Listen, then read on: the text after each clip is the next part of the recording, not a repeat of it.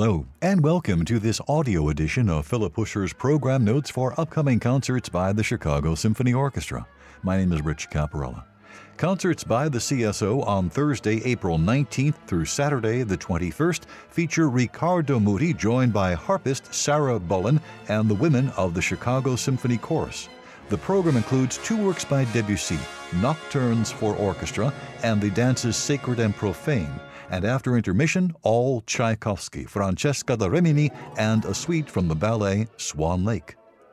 Here are Philip Huscher's program notes on Nocturnes for Orchestra by Debussy, the performance time around 25 minutes. Late in 1894, Debussy wrote to the great Belgian violinist Eugène Ysaÿe, I am working on three nocturnes for violin and orchestra that are intended for you. This is, in fact, an experiment in the various arrangements that can be made with a single color, as a painter might make a study in gray, for example. When this music was ultimately recast for orchestra alone, Debussy kept the title, one that may have been suggested by a series of paintings by the American artist James McNeill Whistler that he greatly admired. Whistler was living in Paris at the time. He was a friend of Mallarmé and Proust, and he met Debussy in the late 1880s. Whistler often gave his paintings musical titles Symphony in White, Capriccio, Harmony in Violet and Yellow to underline their abstract, non narrative nature. And in the 1870s, he painted a series called Nocturnes. It's also worth remembering, given Debussy's description of his nocturnes, that Whistler's most famous canvas, the one we inevitably call Whistler's Mother, was actually entitled Arrangement in Gray and Black Number 1.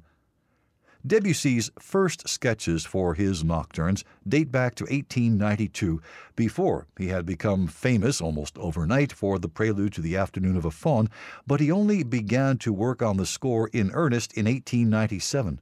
Progress was made in fits and starts and always with unusual difficulty. The following year was particularly rough. Debussy was hounded by creditors, discouraged that his works were regularly overlooked, irritated by the success of Fauré's incidental music for Maeterlinck's Pelléas et Mélisande, while his own opera on the same subject sat in limbo, and wounded by the breakup with his longtime mistress, Gaby Dupont.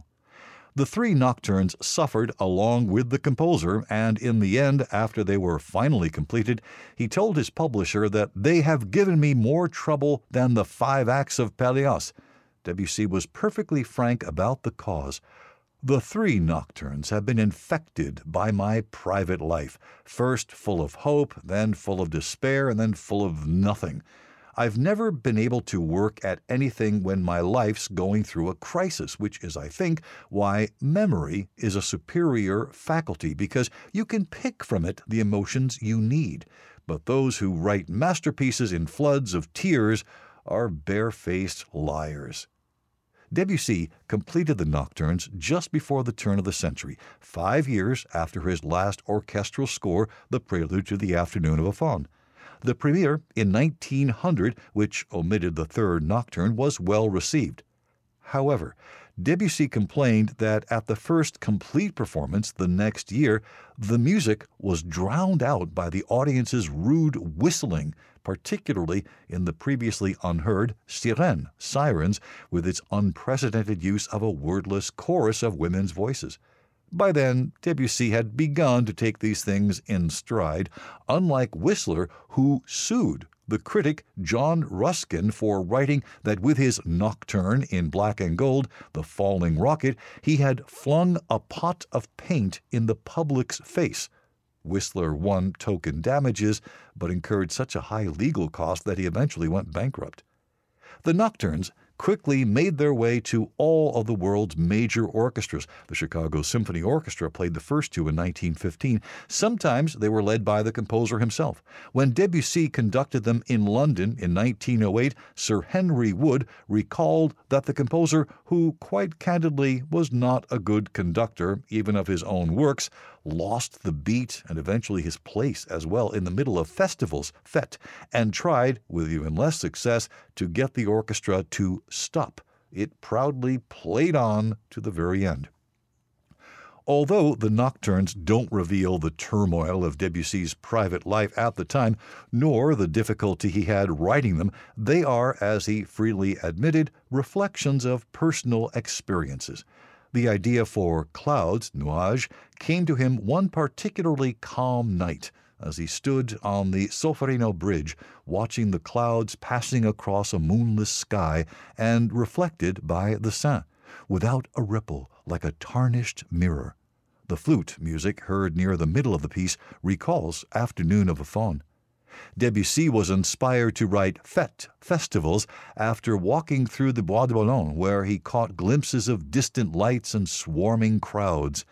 Sirène, Sirens, takes us far from Paris to the sea, a subject Debussy would portray in greater detail, but to no greater effect in his next orchestral work, La Mer, the Sea.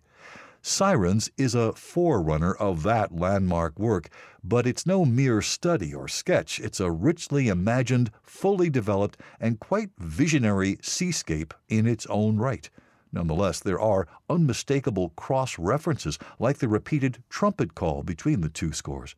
And Debussy's use of the wordless chorus to extend the orchestra's range of colors is a masterstroke he would never surpass. And here is Debussy himself on Nocturnes. The title Nocturnes must be taken here in a general and more particularly decorative sense. These are not nocturnes in the usual musical meaning of the word, but rather nocturnes with respect to all the various impressions and the special effects of light that the word suggests. Nuage, clouds, renders the immutable sky and the slow, solemn motion of the clouds fading away in shades of gray slightly tinged with white. Festivals, fête, portrays the restless dancing rhythms of the night sky interspersed with sudden flashes of light. The episode of the procession, a dazzling and fantastic vision, passes through the festival, becoming a part of it but the background remains persistently the same the festival, its mixture of music and luminous dust, participating in cosmic rhythms. Sirens, Sirène, depicts the sea and its immutable rhythm. Amid the waves turned to silver by the moon, we hear the mysterious song of the sirens laughing and fading away. Words by Debussy and program notes by Philip Huscher on The Three Nocturnes by Claude Debussy. And now on to a suite from Swan Lake, ballet by Tchaikovsky. The performance time for the suite about 31 minutes. We owe the first of Tchaikovsky's great ballet scores, Swan Lake, to Tanya and Anna Davidova, the children of Tchaikovsky's beloved sister, Sasha.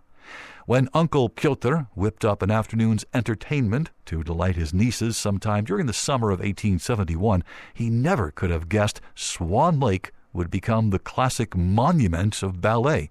He also never suspected that Anna would one day marry the son of Nadezhda von Meck, the only woman Tchaikovsky ever loved, although their passion was expressed solely in letters and music. We know little about that first Swan Lake, except that it was hastily written and premiered as a modest do it yourself production during the summer holiday at Kamenka, where the composer often went to take in the country air. Four years later, when the Imperial Theater in Moscow commissioned a full length ballet, Tchaikovsky naturally remembered that he had one already started, taking some of that music, rescuing other passages from his first two ill fated operas, Undine and Voyevoda, and writing a good deal more, including some last minute additions purely to appease the Bolshoi's star ballerinas. Tchaikovsky created the first of his three great ballets.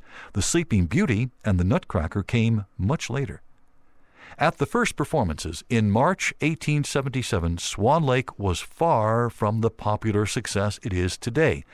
The dancers were uneven, the scenery and costumes shabby, the choreography pedestrian, and the conductor inept. A semi amateur, in the words of Tchaikovsky's brother, who had never before been faced with so complicated a score. Several numbers in Tchaikovsky's score were cut because they were too difficult to play and to dance. Pieces by Cesare Pugni, pedestrian but easily danced, were added. Audience members can hardly be blamed for failing to notice Tchaikovsky's uncanny way of writing melodies that beg to be danced or his knack for suggesting character through orchestral color. There were a few additional performances of the ballet during the composer's lifetime, and with each one, Tchaikovsky's score was further diminished by substitutions of other music, and the plot graced with new twists. Not for the only time in his career, Tchaikovsky came to doubt his music's merit. He wrote to Nadezhda von Meck, I tell you that Swan Lake is not fit to hold a candle to Delibes' Sylvia. Swan Lake won great success only in the celebrated 1895 production staged by Marius Petipa and Lev Ivanov two years after Tchaikovsky's death. Eventually, Swan Lake, with its sheer beauty of melodies and the richness of its orchestral colors, was recognized as a turning point in ballet music. The finest parts of Tchaikovsky's full score have long been performed in various orchestral suites, none of them authorized by the composer, who never suspected that Swan Lake would find itself a home in the concert hall, or that this tale of the bachelor Prince Siegfried and Odette, who had been turned into a swan by an evil sorcerer, would be reinterpreted again and again through the ages. The suite from Swan Lake performed at this concert includes many of the best known numbers, beginning with the opening scene with its famous oboe solo gliding over harp arpeggios, followed by one of music's greatest waltz melodies, and continuing with some of the most brilliant dance music we have on the ballet stage or in the concert hall. Program notes by Philip Huscher on a suite from Tchaikovsky's ballet Swan Lake. My name is Rich Caparella. Thanks for listening.